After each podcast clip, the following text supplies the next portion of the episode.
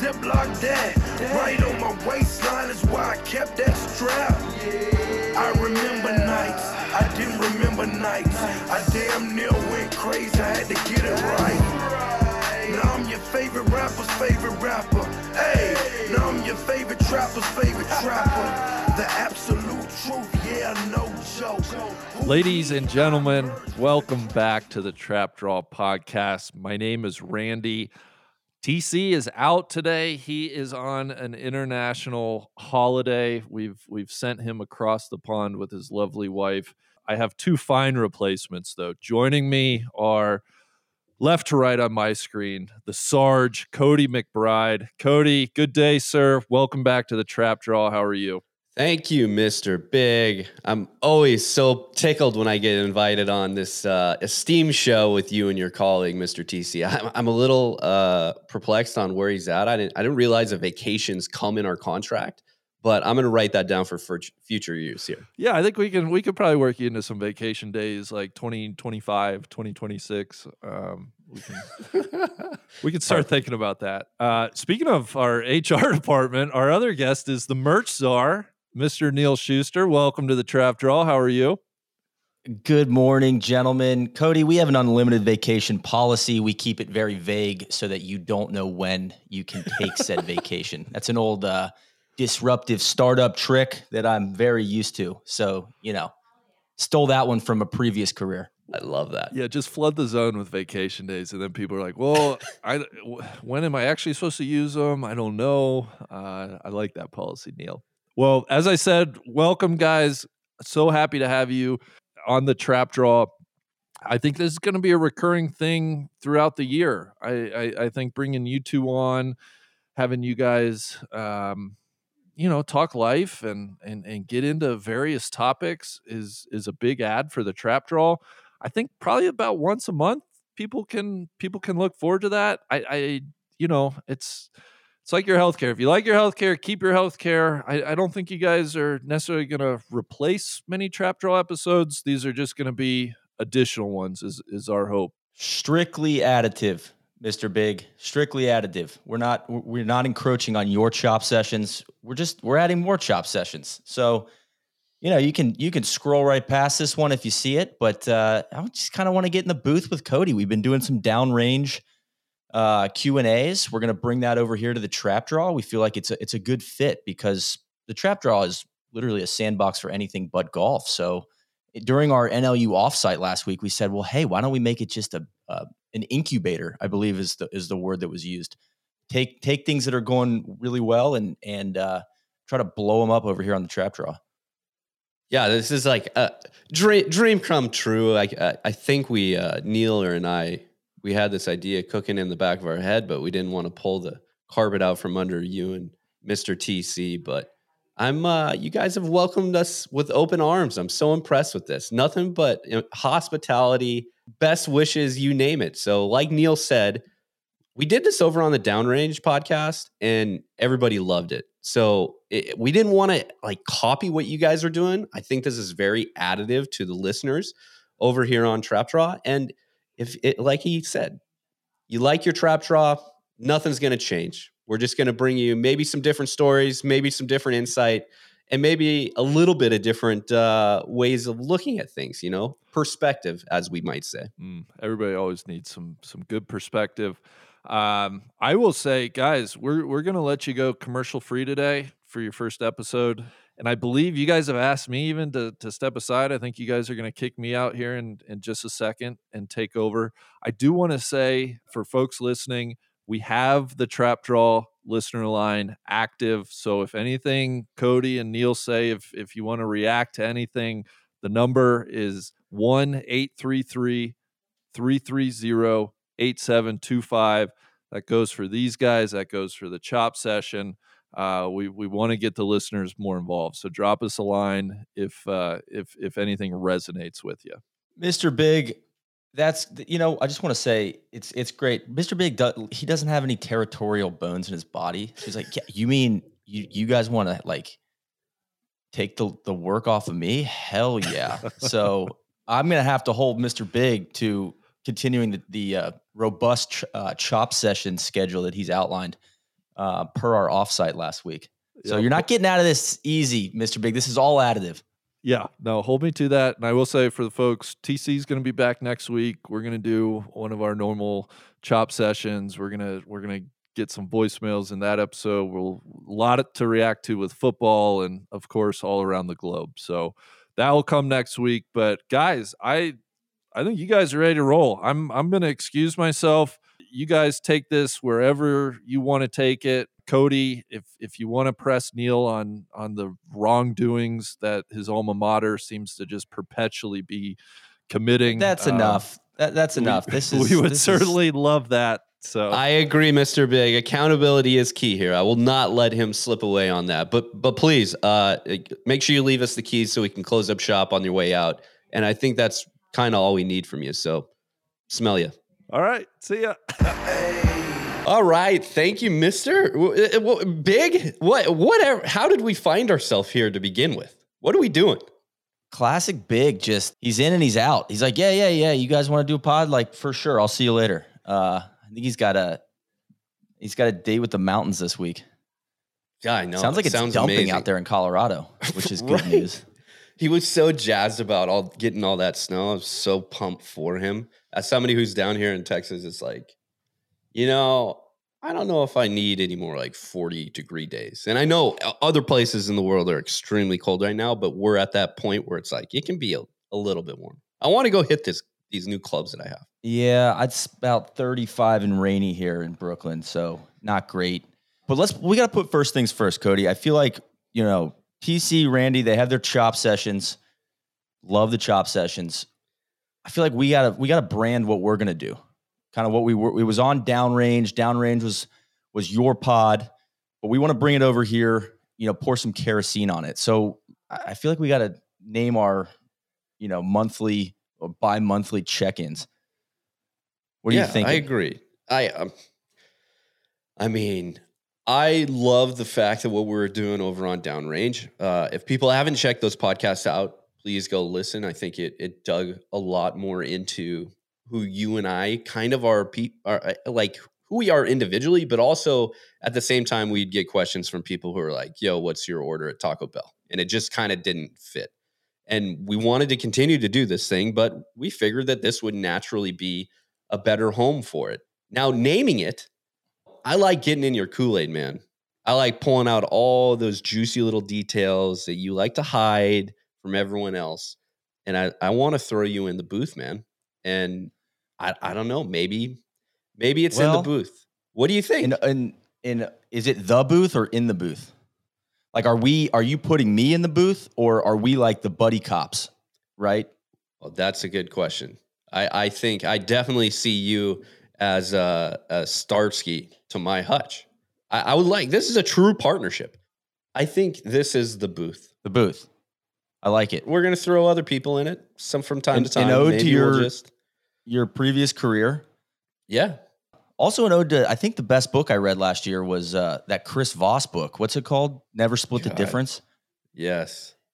If people who don't know who Chris Voss is, he is a, a kind of a world-renowned F B I negotiator that continues to, ha- has a phenomenal book, but if people have ever met him in real life, it's like a, a ton of, just a ton of kind of like smoke around him. Uh, he built himself up to be kind of this larger than life character when really like when you break it all down, you're just kind of like, oh, you just, you figured out how to like politicize it and, and come up with like a really good P R campaign to make buku bucks for stuff that you really didn't do that much on. Have you met him? Yes, I've met him before. You used to, did you work with him? We've been around each other, kind of the same circles and, And that's actually a good good question. I think people are confused a lot of times. When Neil brought up like the booth, so my background, I don't want to like the last time there were some people who got afraid of of all this stuff and say, oh, how dare you you say what Cody used to do and all this stuff. But for a long time I was an I was an interrogator. I'm a trained interrogator. I have, you know, tens of thousands of hours in interrogation booths all over the world, primarily talking to really, really bad guys who want to do harm to me and my friends or countries or, you know, trying to do craziness uh, all over the globe. And very, very fortunate to do that for a long time and travel and see and meet some really interesting people. And I'll say this, I have a, an uncanny ability to push all preconceived notions to the side when talking to someone and just get down to like the actual human being to human being, breaking things up, finding things in common, and and gathering information that way. And that's kind of how I go about my life. There can be really, really bad people, and I just kind of give people maybe sometimes too much of the benefit of the doubt, but I figured, you know, that's that's the best way to go about it. I can't be the angry guy all the time. I hate it. I'm not, you know, a lot of people can play that shtick, that role. I can't really do that. Um, unless you used to be like a private underneath me. Then like I fucked you up. And now you're working with us chuckleheads. I would say that's pretty good training for podcasting. I mean, I'm guessing those interrogation sessions are recorded in some way, but like, it's like yeah. a members only podcast. Just not, a, not, a, not as big of an audience as, as the, uh, the robust Trap Draw audience we, we have listening here. Yes. But very important audience. Uh, nevertheless, there, there's, there's been times where like, it's not, Hmm, how I, I never like uh, when we talk about this stuff, I will discuss things, but I never want to give out, you know, current, you know, tactics, techniques, or procedures, as we would say, T T Ps of what currently is still going on. So I try to, I always try to protect that stuff. But there's, I, I've done interrogations where there've been live looking, like live feeds to the Pentagon, to, you know, the Situation Room at the White House, to to information immediately being passed um, to trigger some of like the the biggest military operations that you, like you can think of, and having and being in that situation is kind of nuts to think about, because it always like, you know how it is, like information usually only goes one way.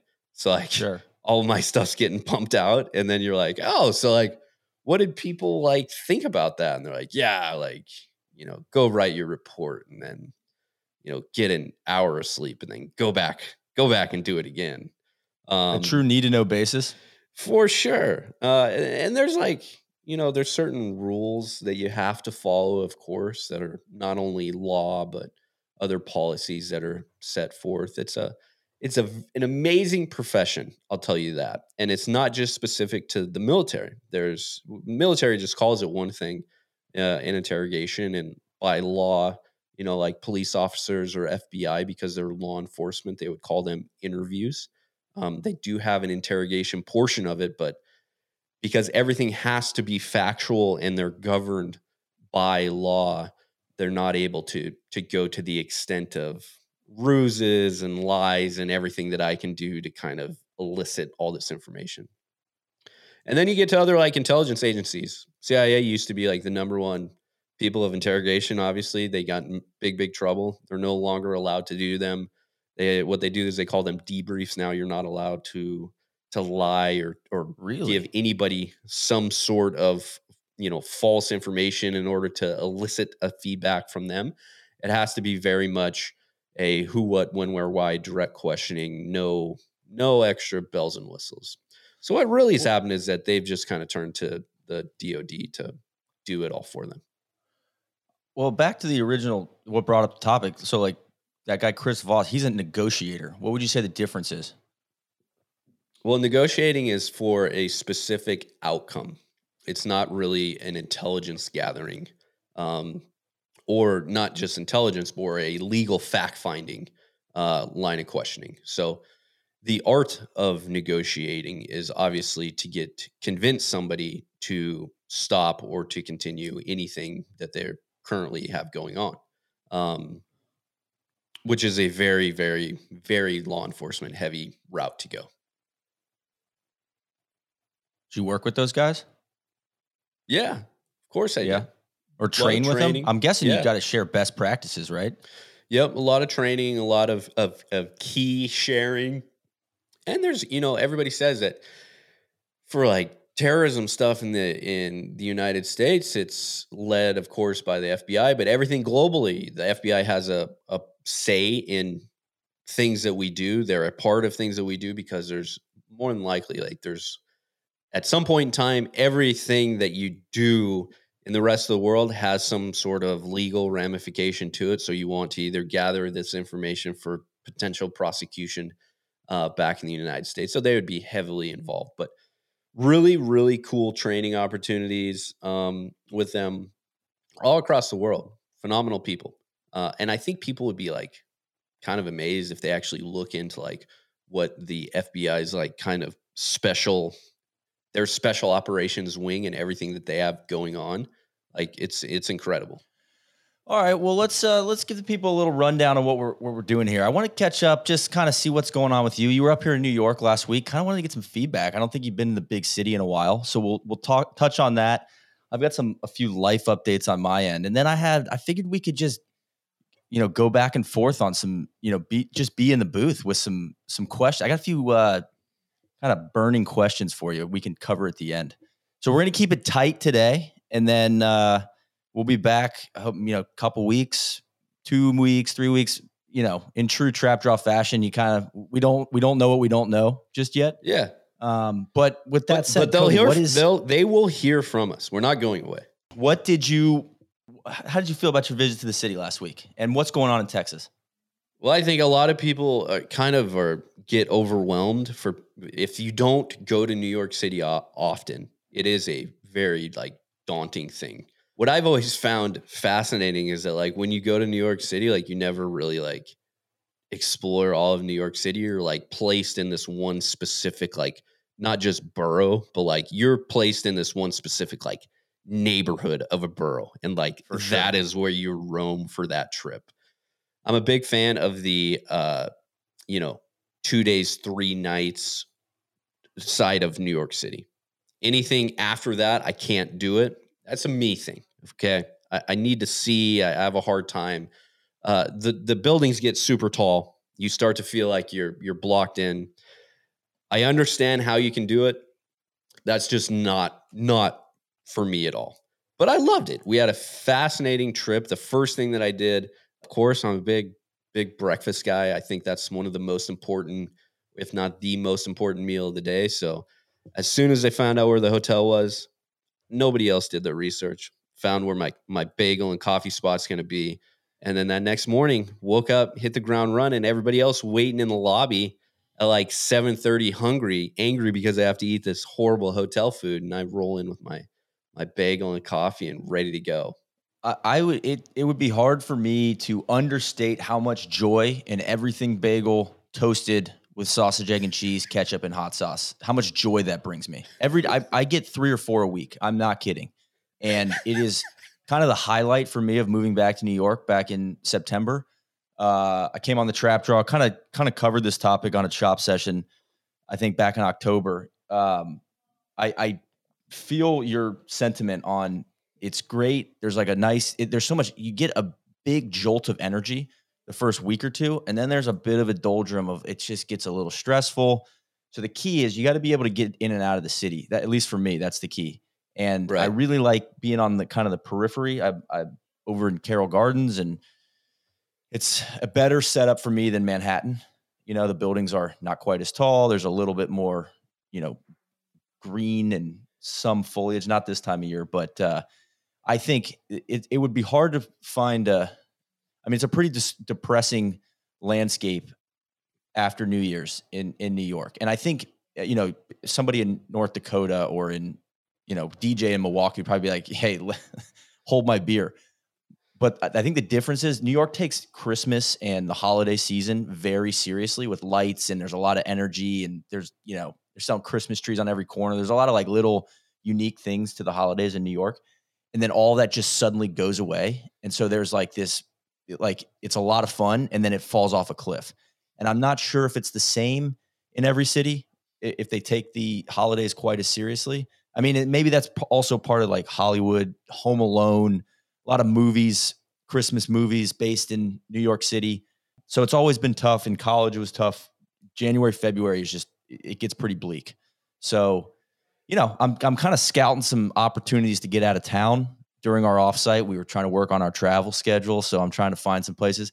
Was able to get to Hawaii for a week. That's big, big for morale. Shucks. You know, so just a couple of, you know, you get a couple trips in, one or two a month, and and uh, it helps a ton. So, yeah, I don't know how uh, January seems like the worst. I think when people think winter in the city, they think of like the snow, you know, snow covered trees and like cars, like underneath ten, twelve foot snow drifts and everything else like that.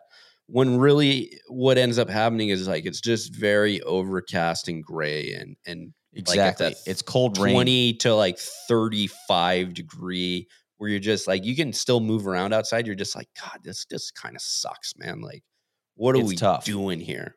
But what I, I I loved about Carroll Gardens real quick is that like it truly felt like a community. It didn't feel yeah. like, you know, people on the street were just like telling you to F off and like, what are these idiots doing here? Like it truly was just like, hey, what's up? How you doing? Like it was very, very, you know, friendly. One thing I've I've come to love about New York, it's like coming, I grew up in Atlanta, came to the city, visited like once before college. Then I went to school as the Sean and Randy have inaccurately portrayed my alma mater, Columbia. No, we're still monitoring that, by the way. You cannot, of course, but we're not we're not doing any monitoring on this episode. Keep we're gonna take that offline. One thing I love about New York is, or, or come to love about it, is like it's easy as an outsider to say like, oh, everybody's an asshole in New York. You know, no one's got time. They're very gruff, right? But I I find that it's it's uh it's more efficient. Like people are actually very helpful when you need help, but like if you don't, just like don't bug them, right? And so everyone's so confined. There's a lot of like respect for like, I find that when you bu- like when people bump into each other, there's usually like a hey, my you know my bad. Like everybody's like quick to acknowledge the people around them, if that makes sense. Like, and I like that where it's it's an acknowledgement, but it's not like overly polite. Like it's not fake, if that makes sense. So no one's wasting their time on pleasantries. Pleasantries, yeah, but people are also more respectful, I feel like. So if you can get past like the gruffness, it's actually to me a little more sincere, which I which I appreciate. Um, Did you was that a hard thing for you coming from Atlanta, like when you first moved up to the city, like because you're spot on with the pleasantries. There's no like excess talk from anywhere. Where I think like in the South, everything is just like, you know, it probably goes on for way too long. Like, can we for just sure. like? And I don't really like small talk, so I think it's great. I think it's just like, you know, uh, it, it simplifies things a little bit. Was it hard? Oh my God. My first year at Columbia was brutal. I went from like, I'm, you know, I'm the kid, I, you know, big fish, little pond to just like total guppy. You're in this like pressure cooker of a school. You're the, on the scout team, on the football team. And the city's built on two things, money and alcohol. And if you're underage and you don't, and you're a college kid with no job, like it's a tough place to like have experiences. So the one thing I will say about New York though, and I think I may have mentioned this on the Downrange, is that my college experience got better every year. And I feel like a lot of places like freshman year's like, oh my God, this is awesome. And then it starts small town. It starts to kind of, you know, people are like, I can't wait to graduate. Whereas I felt like it kind of worked the other direction for me. And then now it's made me very comfortable with this, you know, big ass city and, you know, it, it, like little things. Like I remember, and I know this with when I've had friends visit, like it's like the subway's intimidating. You don't want to look stupid. Like, I don't know how to use it. Like, how do I, you know, how do I pay for it? What if I get on the wrong train? And then once you start to like realize all these systems and, and figure them out, it's like really fun. Like last night I went up to Hell's Kitchen, which is like, I, w- I took the F train, you know, you get on the A, took that up to Columbus Circle, walked over to, you know, the gym. It's like, you're always playing like, you know, middle school or high school gyms, or like we played like John Jay criminal justice uh, school. Funny story, classic. This is like only what happened to me because I'm an idiot. I packed my bag at like early in the day because I had a busy like afternoon and I had to leave quick. And my closet's a mess. And so I grabbed what I thought was my basketball shoes. I get up to the gym. I had two different shoes. And both of them were right-footed shoes. Oh, no. I swear, I had brought like a running, like a training, like a cross trainer, right-footed shoe, and then like my basketball right foot. And so I was like, and I was wearing like, you know, not athletic shoes to the, like just leisure shoes to the gym. And I was like, oh my God, like this is awful. So my buddy loaned me his like kind of semi like running shoe. And I, I had to wear two different shoes. And then we got smoked. We got like the, we got beat by like twenty points. It was just bad, man. Like my whoop scores like an eighteen for an hour of basketball. Like I'm out of shape. It was just like a, oh, come on. I just came all the way up here to get my ass kicked in two different shoes. It was a tough night. But to the point, my point was it, I had fun taking the subway. You know, it's like, oh, it's an adventure. I listen to a podcast. Like I, I will say I love, uh, I've always liked commuting a lot more in New York than I have in like San Francisco or in Jacksonville or in Atlanta. Like I don't really like getting in a car and going to get lunch. It's nice to be able to just like find an excuse to go take a walk and have like a purpose yeah. or like a reason to, you know, the, the subway's entertaining, man. It really is. Like got break, a couple break dancers last night, some guy playing the bongos, you know, it was I great. Love that shit. So I do too. I really, I really enjoy that shit. I mean, obviously like, you know, keep your head on a swivel, but there's a lot of, uh, there's a lot of good that comes out of the uh, subway rides for me. And the fact that you can walk downstairs and you're like, oh, okay, so I'm going to go like get my breakfast Sando at like this bagel shop, or like you're talking about lunch instead of driving somewhere like, oh, I'm sick of hitting up my deli, but I know like two blocks away, there's fifteen others, which yes. always like my biggest thing about being in New York is like, number one, on every block, it seems like there's either a bagel shop or a deli and for sure a bodega. But like, how are these places affording all this stuff? I don't quite understand. Real estate has to be out of control. They can't be making that crazy of sales. But then again, you're like, you know, there's not a lot of like grocery stores. So I'm sure everybody's hitting these spots up. It just, the whole system is kind of like, it, yeah, it, it I, makes I find, me think. I think the, the bodegas make sense to me because of, of what you just said. Like it's, it's for me, it's hard to go to the grocery store and carry like, you know, twenty pounds of groceries home. That's like something you don't really want to do. So you end up just kind of getting things one off on your way home. It's the restaurants, man. I don't know. There's so many restaurants, so many more than any other place I've been. And it just seems like such a tough business that it's like, how can they, how can these like landlords convince another person to just like fire it right up like a new concept when the one clearly like there's a lot of turnover for them. I, I, it yeah. just feels like a, a tough, that might be a good trap draw deep dive. Just getting, getting for a sure. restaurateur on to just talk through like the economics of it. Like I've got a, a friend, uh, he owned the Mel's Burger Bar up by Columbia where we used to go and, and, you know, party in college. And then now he just opened like a steakhouse, uh, and Sons. Highly recommended. It's by West fourth. Uh, it's on West ninth Street and just on the border of the West Village. And I mean, you either got to go like high end and it's all about the ambiance, or uh, it's just, uh, it's, it's talking to him. It's like so hard. You have to get off to an, a hot start in the first six months, or it seems like you're boned. Right? Like if you don't get that early buzz and word of mouth, it's, and I think he's, it's, it's going pretty well, but like, it's interesting to get his perspective. Maybe, maybe he could be a good, uh, a good guest. We could, we could yeah. effort in the future. Dude, like it's the whole process of not only the incredible turnover, but like buzz, like back in the day when like you would have like a, a review written up somewhere or, or something like that. But now it's like, there's just so much white noise of like between Twitter, Instagram, everything else like that, that like you can have amazing pictures of dishes put out somewhere and like it doesn't really matter. Like you don't know if that's that actual restaurant or not.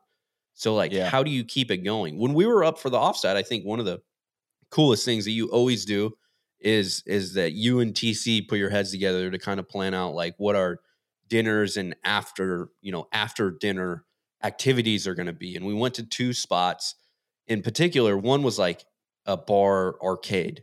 Like how many people have to come through that door to and buy how many like just beers, because all that's all they're really serving, and like play these games for a large space. I mean, it's like yeah. that the rent there has to be a lot. And then the shuffleboard place, like it can't be that packed every night. Well, that's that's in an area of town. I think that place has been there a while, Royal Palm, and it's it's an old warehouse. So I think some of these like ten years ago, you might've gotten a good deal. Cause I don't think that part of town was like super, you know, it, there's a place next to it, Pig Beach too. That's like a big, like bar, like football bar kind of, barbecue place, and uh, people are looking for space to hang out in New York. That's a thing that's very difficult. Like, other than your, like when I worked at Google, they like owned, you know, everything from between fifteenth and sixteenth Street from like eighth Avenue to the Hudson River. It's like three straight blocks of like Chelsea Market. They own it. Like, so those, like that office space was so nice to just be able to like have a little bit of room in the city. So I remember when Pig Beach opened years ago, it was like, it was a destination. It's like, oh, let's on Saturday, let's go to the, you know, far out in Brooklyn to this place. They have this place. It's, it's, you know, it's on the Gowanus Canal, which is like a massive Superfund site, but it's a, it's a body of water. Sick. So I think that's a kind of thing where if you can, if you can create a theme, or like the space is almost the asset in that, in that regard. And I feel like most of these restaurants, and the, especially the big ones like those, they make all their money on the alcohol. That's where, that's the only margin. I don't think the food makes them any money, right? Like, like I think just with the labor and like all the, just the cost of food now, it's yeah. ridiculous. I don't like, I, I, that's a great point. I'm sure the, the only margin that they're actually working there is probably like just the booze, which I think like New York City is, it's great. It's the best city in the world. We talk, we've talked about this a lot of like, when is the best time to live in New York City? And unless you're like born and bred there and like, that's how you envision living the rest of your life. I think for me, I always say like, oh, probably like my twenties. I don't know if I could, I don't know if I could raise a family there just because I'm not used to it. I'm sure you would obviously adapt and, and get used to all that stuff. But uh, I think that's I'm too great- pragmatic, man. I, I think, you know, but I, I am happy thirty-three. Fine. I'm, I'm happy I get like one more go at it to enjoy it in, uh, I've almost enjoyed it in three stages of my life, like college, which was a tough time to experience it, but good lessons, late twenties, somewhat single, great. I, I kind of missed the after college. I went to San Francisco, which I would say is probably a better, like late twenties, early thirties, like got a partner, you're outdoors a lot, you know, good place to have a dog. Uh, and now, but now I'm like happy. It's like, all right, you know what? I'll, I'll be able to look back on this. And it's like, I, I can say that I had a, you know, I'm finally living in a place I like, which is nice. I've al- it's always just been like, oh, this is the cheapest place I can find. That's, that'll work. We'll take it. Now I have added a little complexity in my life. My wife, Carson, this is, bra- and I this is breaking, breaking news, by the way, people yeah. have been clamoring for this. This is a big announcement. So we picked up two dogs, two black labs last weekend. Uh, we we kind of signed up with this breeder when we were living in Florida. It took a lot longer than we thought.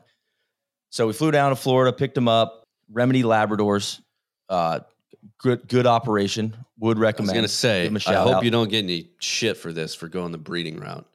Well, here's my thought. I'm very, very open to a rescue dog. I just don't, I've never had a dog. So I wanted to pick my dog the first go around. I thought I, I want to be able to train it, and that was important to me. But later in life, I'm like, I'm not an exclusive, like, oh my God, let me go get a designer dog. And I don't want a designer dog. I, I have a black lab. It's straight down the middle, right? I grew up with labs. That's, that's what I know. So did Carson. So we picked up two. We picked up a brother and a sister. Uh, we have the sister. Her name is Sunny. She's laying right next to me. We're testing out the bed in the office here. And Elvis, her brother, is out with Carson's parents in New Jersey. So, you know, we've got a little family affair going. So far, so good. The we're, we're struggling a little bit with the, the uh, you know, house training. Sonny doesn't really like to go to the bathroom on cement. So I found like a plot of grass, but it's like kind of private property on like a, it looks like it's like a retirement Ooh. Home, but it's out back, and like, every time I take her there, she's like immediately pees. And I'm like, oh man, I, I think I'm just going to, you know, obviously like if she, you know, poops, I'm going to like, I clean it up. I'm trying to take as much care of this place. It's, it's overgrown grass. Like I'm not, I don't think I'm going to offend anybody, but uh, we're just, we're doing the best we can. So we've been, you know, waking up in the middle of the night the last four days. I got the alarm set at like two thirty a.m., three a.m. We get her out. Uh, so far, so good. And she's just, uh, she's snoozing. She's great. She's ten weeks old. So I think we've got, you know, a pretty rough month ahead of us, but uh, it's it's good. But having the the dog in the apartment, in the elevator, it's a lot of complexity. So to your point about like raising a family in the city, like, man, I guess when they're babies, you could argue that you don't have to get them in the car. The car seats are annoying. Like, I don't know. I never had kids, so I can't really comment on that. But so like until they turn into toddlers, maybe having a baby in the city is actually kind of convenient because you can walk everywhere with a stroller. But then you start getting into like preschools. People are on like freaking waiting lists for preschools. It's super competitive, all that jazz. I don't know if that's, uh, I don't know if I have that in me.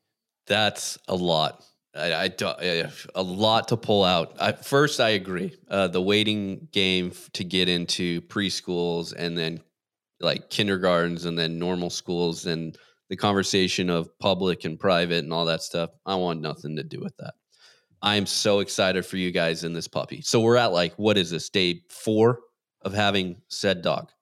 Well, yeah, we went and got him. Then we went and stayed with Carson's parents for a couple of nights. The dogs got to stay together, and they were great together. And then night one, we got back here Monday night. It was tough. Monday night was tough, very difficult.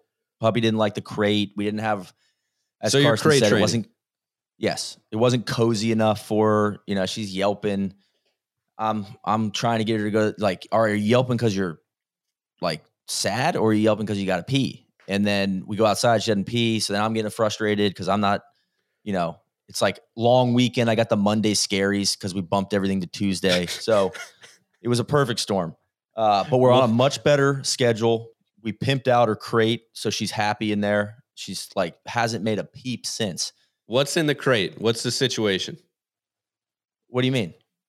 Well, I mean, does it have like a, a dog bed? Is there blankets? You got like a, they have like those little animals that like you put a warm bottle in so it feels like they're cozied up with something. Like what's going on?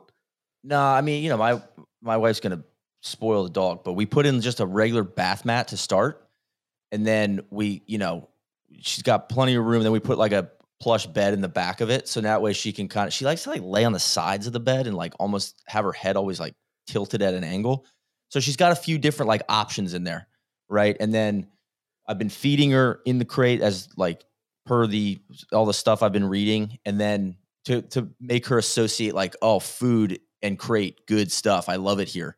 And then I take her out right after. And, you know, and right now, like I was thinking about, cause I got this pod and then we got a call after this. I was going to put her in, but I was like, you know what? Let's bring the, her bed in here. That's in the common room. And let's see if she just wants to chill next to me in the office. And so far it's great. Where it gets tough is I, I've really had to start mapping out my day of like, okay, Uh, which is good. I think it's been good for Carson and I. We've been, she's, this is the first day she's gone into the office. So I'm on my own with the dog. So took her out at like eight a.m. And then right before this pod, I took her out. And then around twelve forty-five, we're going to, we're going to eat lunch, right? Little quarter cup. Okay. Then we're going to okay. go out again. And then I'm working on like ten minutes a day of just like sit, stay, come, just work, just trying to get some, you know, some keywords into the dome piece. Um, So we're making it work. So far, so good. And you know, it's nice to it's nice to have a little like bear cub around. I mean, they're so freaking cute, man. Like I'm a massive dog guy. I love dogs, so it's it's great, and I'm I'm thrilled. Like it makes me happy thinking like, man, I'm this dog's gonna be like, like I'm thirty-three. Like you know, if all goes well, like she'll still be around when I'm fifty. That's hard to even yeah. comprehend. Like she's just gonna just gonna. do it all with us, which is really, really cool. Very like rewarding to think about. So anyway. You are a creature of routine and habit. So when we talk about all these little things that you have to put in your schedule now, when you get ready for a walk to when you're coming back inside, how much time is that actually taking you? What do you, what are you factoring in here? Well, I got two, I, I kind of have two processes. Like the, the this morning we had, I, I had like, it's like a fifteen to twenty minute operation because I, I force her to walk to the elevator. You know, I got a back pocket full of treats. I'm just like, I'm bribing the shit out of her, you know, like, hey, come on, Sunny. Like, let's do it. Come on, come on, come on. And that takes time because she just likes to walk like ten steps and then sit down and almost just like kind of protest. And I don't want to yank on the leash. So I kind of come back to her or I'll, you know, go down on her level and like entice her to come my direction. So that's a stop and start process. And then it's like this grassy area is like probably fifty yards down the block. So that takes a while to get there. Little legs. Before this, but so I tried to do that once. And then like before this call, I had like fifteen minutes and I'm like, okay, I don't want to stretch her too far. Yep. Like if I take, if I don't take her out now, she's going to get antsy. So then I just picked her up. She's like fifteen pounds right now. So I just walked her right down to the spot, dropped her in the grass, she peed immediately, picked her up, brought her back inside. And when I picked her up to take her out, she was sleeping. So I was like, let's just do this really, really fast so that she doesn't really wake up. And that's exactly what happened. And I put her back in her bed and she went right back to sleep. So nice. Trying to use like, you know, we have two different processes and I think they're both useful. That's what I do at night as well. Like when I get her out of the crate and I'm like, all right, let's go pee. And then I'm not trying to like get her all hyped up. I, I'm trying to do that like in the morning after she eats. And then like basically every time after she eats, I try to do like the, the like stimulating stuff or like build in some time for that. Is there a declared area of the apartment where there's like, hey, Sunny, in case of emergency, we have this pee pad over here? No, I, I honestly, I'm trying to avoid that. We have like a little deck and I thought like, oh, maybe I'll put some AstroTurf out there. I just don't want my dog to do that. I want to just do it right. You know, it's yep. like, hey, we go to the bathroom outside in this household. Uh, I don't think that it's good. I, because I honestly, I think that that's going to lead to me taking shortcuts of like, oh, well, I don't have to come yes. home because I can does, just, man. Right. Like, that's not how I want to treat my dog. Like, no, we're going to do this process over and over again, even though it's a hassle to get down the elevator, out the building. Right. But that's, that's what I signed up for. So I think having a dog later in life is like allowing me to, you know, and having like doing it with Carson is like, all right, we're like, I've said, like, we're going to do this the kind of the old fashioned way, if you will.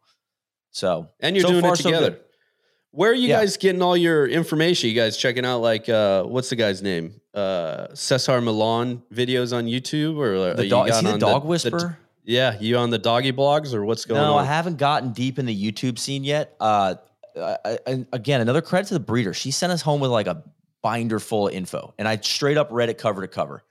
By and the way, I like, just forewarning for you, the hospital does not do that for you when you come home with a child. That's what I figured. But she was super helpful and like got us off to a good start. And so I've just read it cover to cover.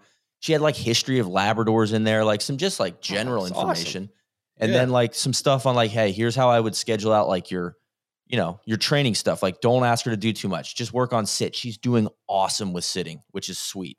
And uh, work on sitting and like getting her to come to you. Like when you say co- like just working on yeah, those two things listening. For the first week or two is like, that's all I'm doing.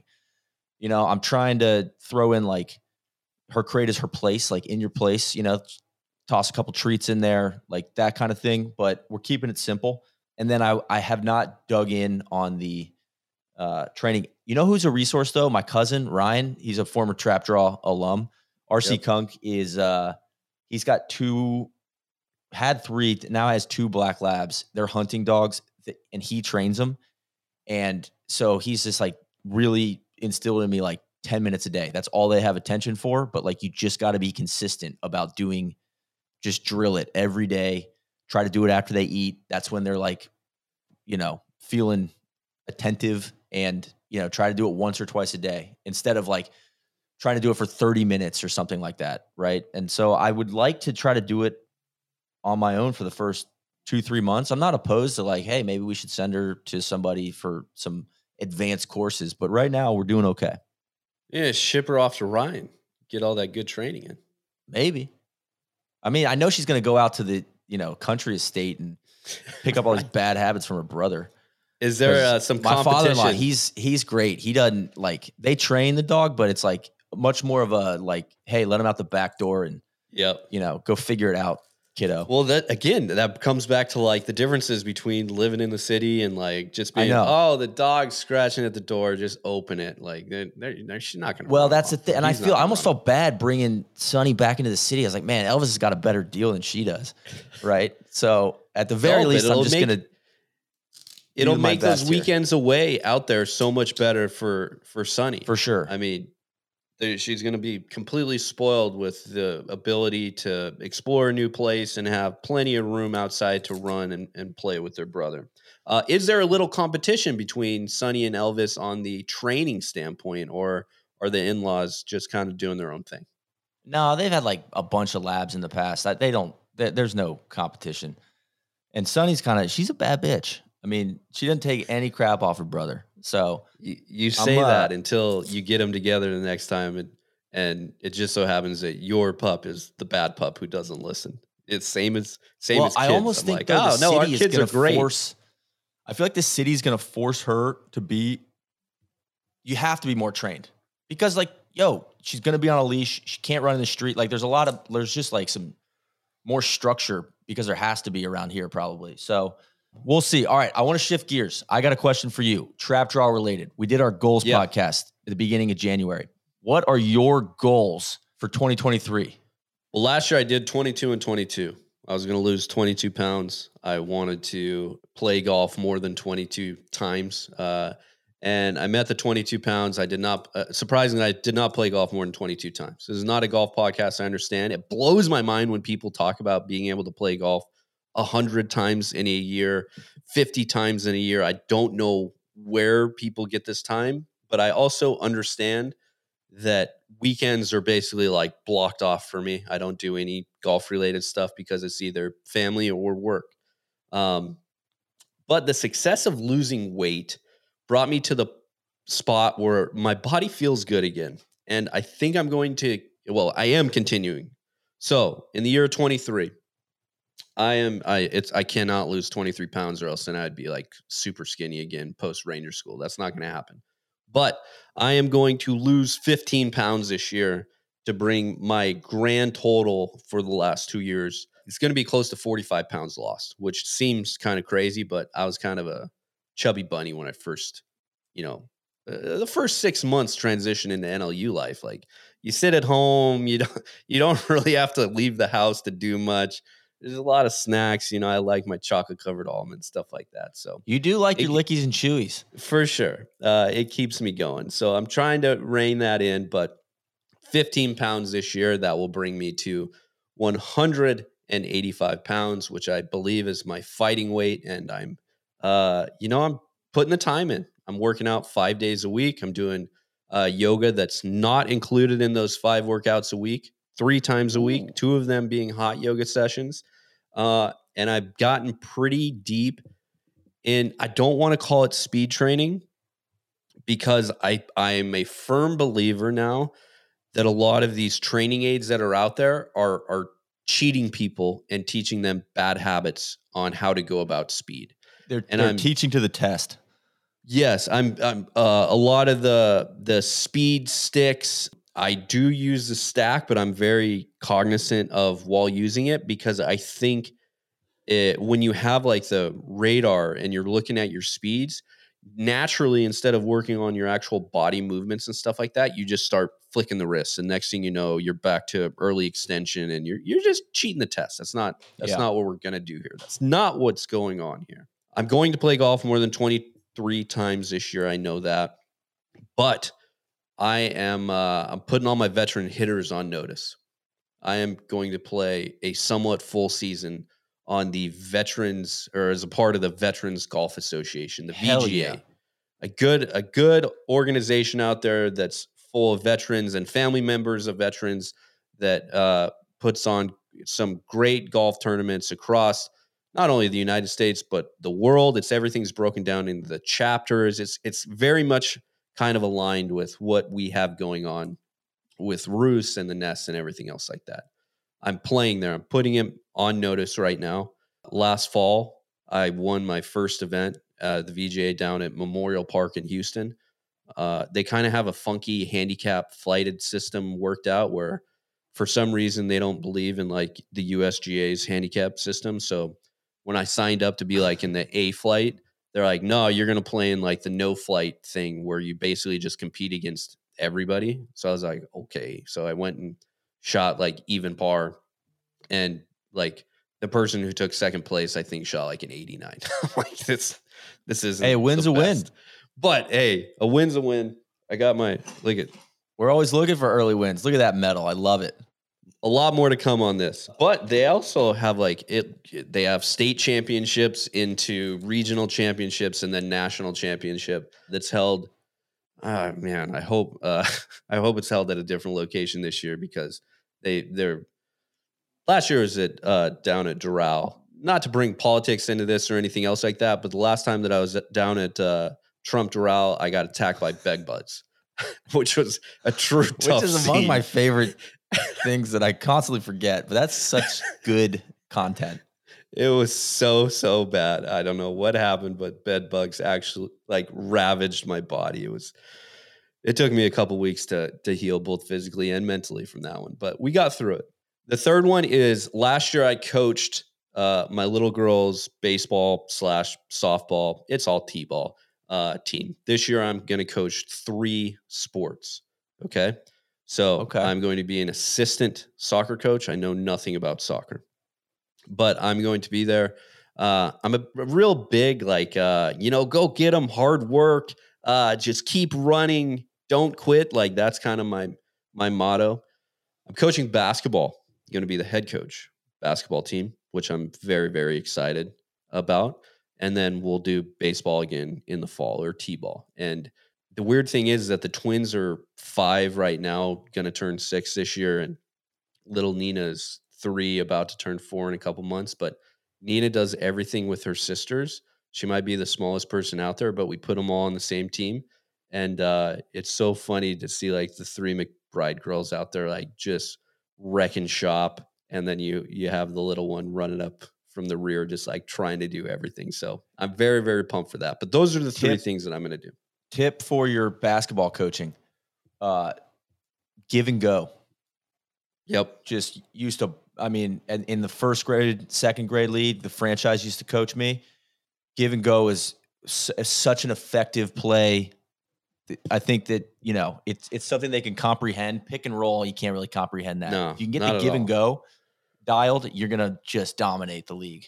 Yep. And what I've noticed so far is like just kids get a hold of the the basketball. And then they like, you know, dribbling is not really a concept to them yet. And they just kind of like just run around in circles with it. So I think I'm going to be the master of like, hey, you, you get it, throw it to your teammate. Just keep just keep this floor moving. And I know your brother going through the same thing right now with, well, Freddie, some concerning videos coming out of my nephew.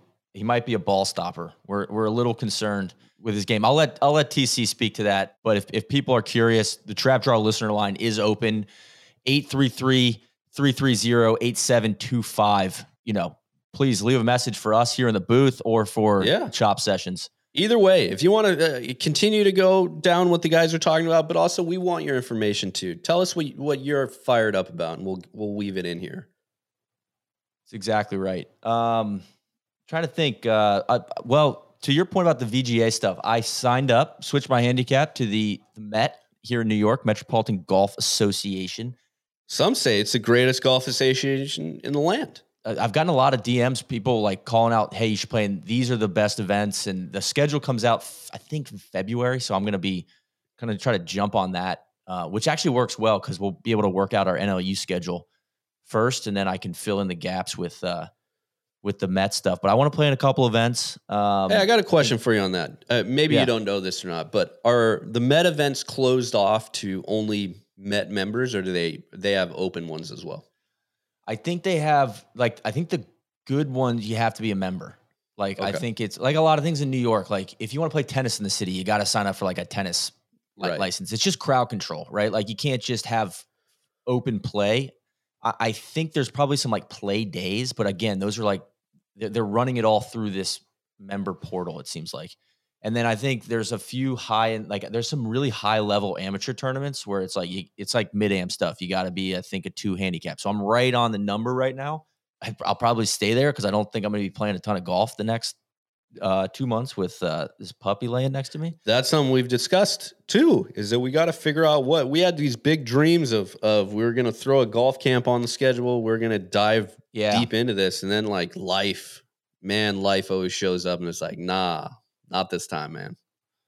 But I think I don't, one thing I've really been happy about with my golf game, and I know we shouldn't be talking golf on the Trap Draw, I apologize, but uh, I haven't been going backwards the last year, year and a half, which is good, right? I haven't been making a ton of progress either, but I feel like my my floor has risen, yep. um, which is a really nice feeling. And I think some of that's just like better course management, like just knowing how to play the game better, like the mental side of things. And, you know, if I can just dial in and get some work on the, like another goal of mine was to work on putting here in the house. I think I can, I need to effort that a little bit better. Um, but, uh, but yeah, there, yeah, those are good goals, Cody. You got anything else? Any, any, we got a weight loss one. We got some golf ones. We got some family ones. Anything on the, you know, educational, intellectual, just personal side?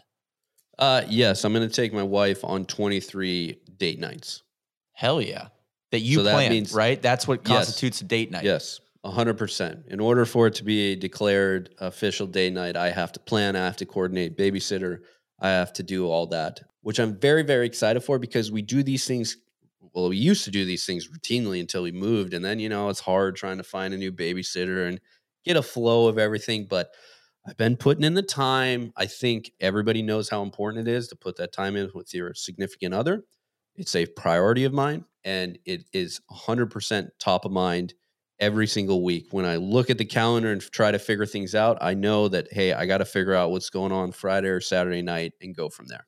And has that been uh, received well? Yeah, loves it. Absolutely Good. Loves it. Putting credit in the bank, baby. I know. Well, it's just one of those things where, like, slowly over time, you don't realize, like, how much shit they do to, like, take care of us and our, For like, sure. the household. And you're just like, the littlest thing that you can do, they like are so, so happy and thankful for, where it makes you like, makes me realize like, man, I got it. There's so much more I should be doing around here, which I'm going to try it. to change. I'm trying to but change. We're going to be, maybe we're calling you Mister eight hundred by the end of the year, getting that credit score, that spousal credit score through the roof. I know. I do have, so I, I we started out with questions. We're, we're, I think we're winding down here. Well, we didn't even get to like them? the majority. I don't think of we. I think this was a good, good tone setting episode. Yes. I mean, we're just, you know, we're gonna chop it up in our own way. For Might sure, do some Q and A's. You know what I've been doing though? I have a, a running list of questions. Some from your oh. previous career, some from just like, you know. I always like to ask you. You ask Cody a thoughtful question, you usually get a thoughtful answer, which is what I appreciate about you. And so I think we can save them, right? There's no rush here. I think we went we went an hour. We don't want to wear people out, you know. No, it's a great introduction.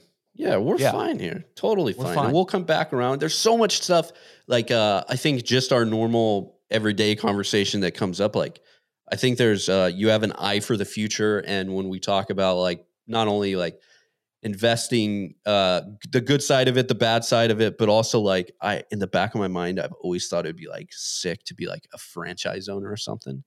I know you're my guy and I want to dive yeah. in on this. You know who else is his T C has been kind of beating me up about that too. For I won't say sure. what franchise, but I know they're going to spike the prices on us. Yeah, exactly. But there's a, you know, I'm a, I'm a big believer in a few, there's a few brands out there. You know what? I'll just name off a few of them. Uh, massive fan of Cracker Barrel. That's a Schuster staple. Yes. Uh, I mean, Buc-ee's is just rocketed up the list the last year or two with all the road trips I've done from, you know, New York to Florida. That place is Listen, unbelievable. I'm going to tell you a, a Texas secret right now. Okay. What's that? They're, the nearest Buc-ee's is probably like thirty minutes away. I routinely, routinely go there for lunch. Yeah, like, just to go get the brisket. It's so good. Or the burrito, the brisket burrito oh. is bomb. It's so good. And they're so nice in there. It's great. It's such an awesome establishment. It's yes. such a, it's the, like, to me, it's like the quintessential, like, it's the, uh, the culmination of like American culture, which is a good yes. thing and a bad thing. It's like yeah. this massive, overbuilt, almost gaudy logo, all about automobiles, all about interstate highways, all about just like a- as loud as we can make it on. Like that's uh, to me, it's just like, you know, the it's American, man. That's pretty cool. It is what it's it is. So good too. So good. The other one I, I ride everybody. I ride for Jersey Mike's, you know, and Chipotle is always an easy one to ride for too. I'm trying to think of the Chick-fil-A. I mean, you know, it's nothing, it's nothing fancy with me, but those are kind of my, uh, would be my current top five. I don't know if we're going to pass a test on the Chick-fil-A one. So we'll we'll, we'll have no, to figure out what these and requirements. It kind of has to are. be like apparently like your sole like thing. You know, it's like I am a Chick-fil-A franchise owner. Yeah, uh, and I don't think that's which I believe Chick-fil-A has like the lowest franchise fee like in the game.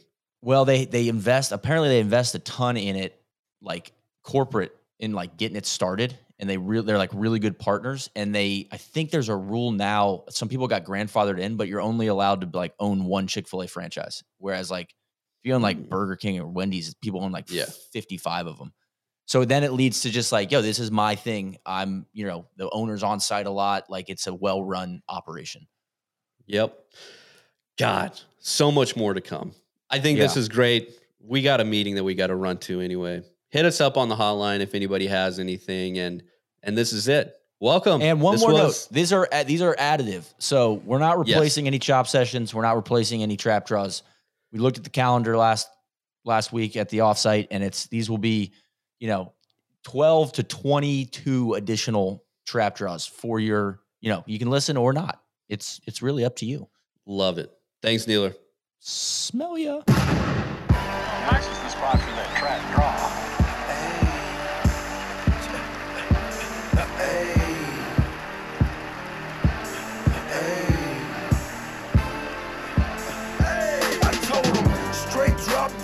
Ziploc that, right on my waistline is why I kept that strap. I remember nights, I didn't remember nights. I damn near went crazy, I had to get it right. Now I'm your favorite rapper's favorite rapper. Hey, now I'm your favorite trapper's favorite trapper. The absolute truth, yeah, no joke. Who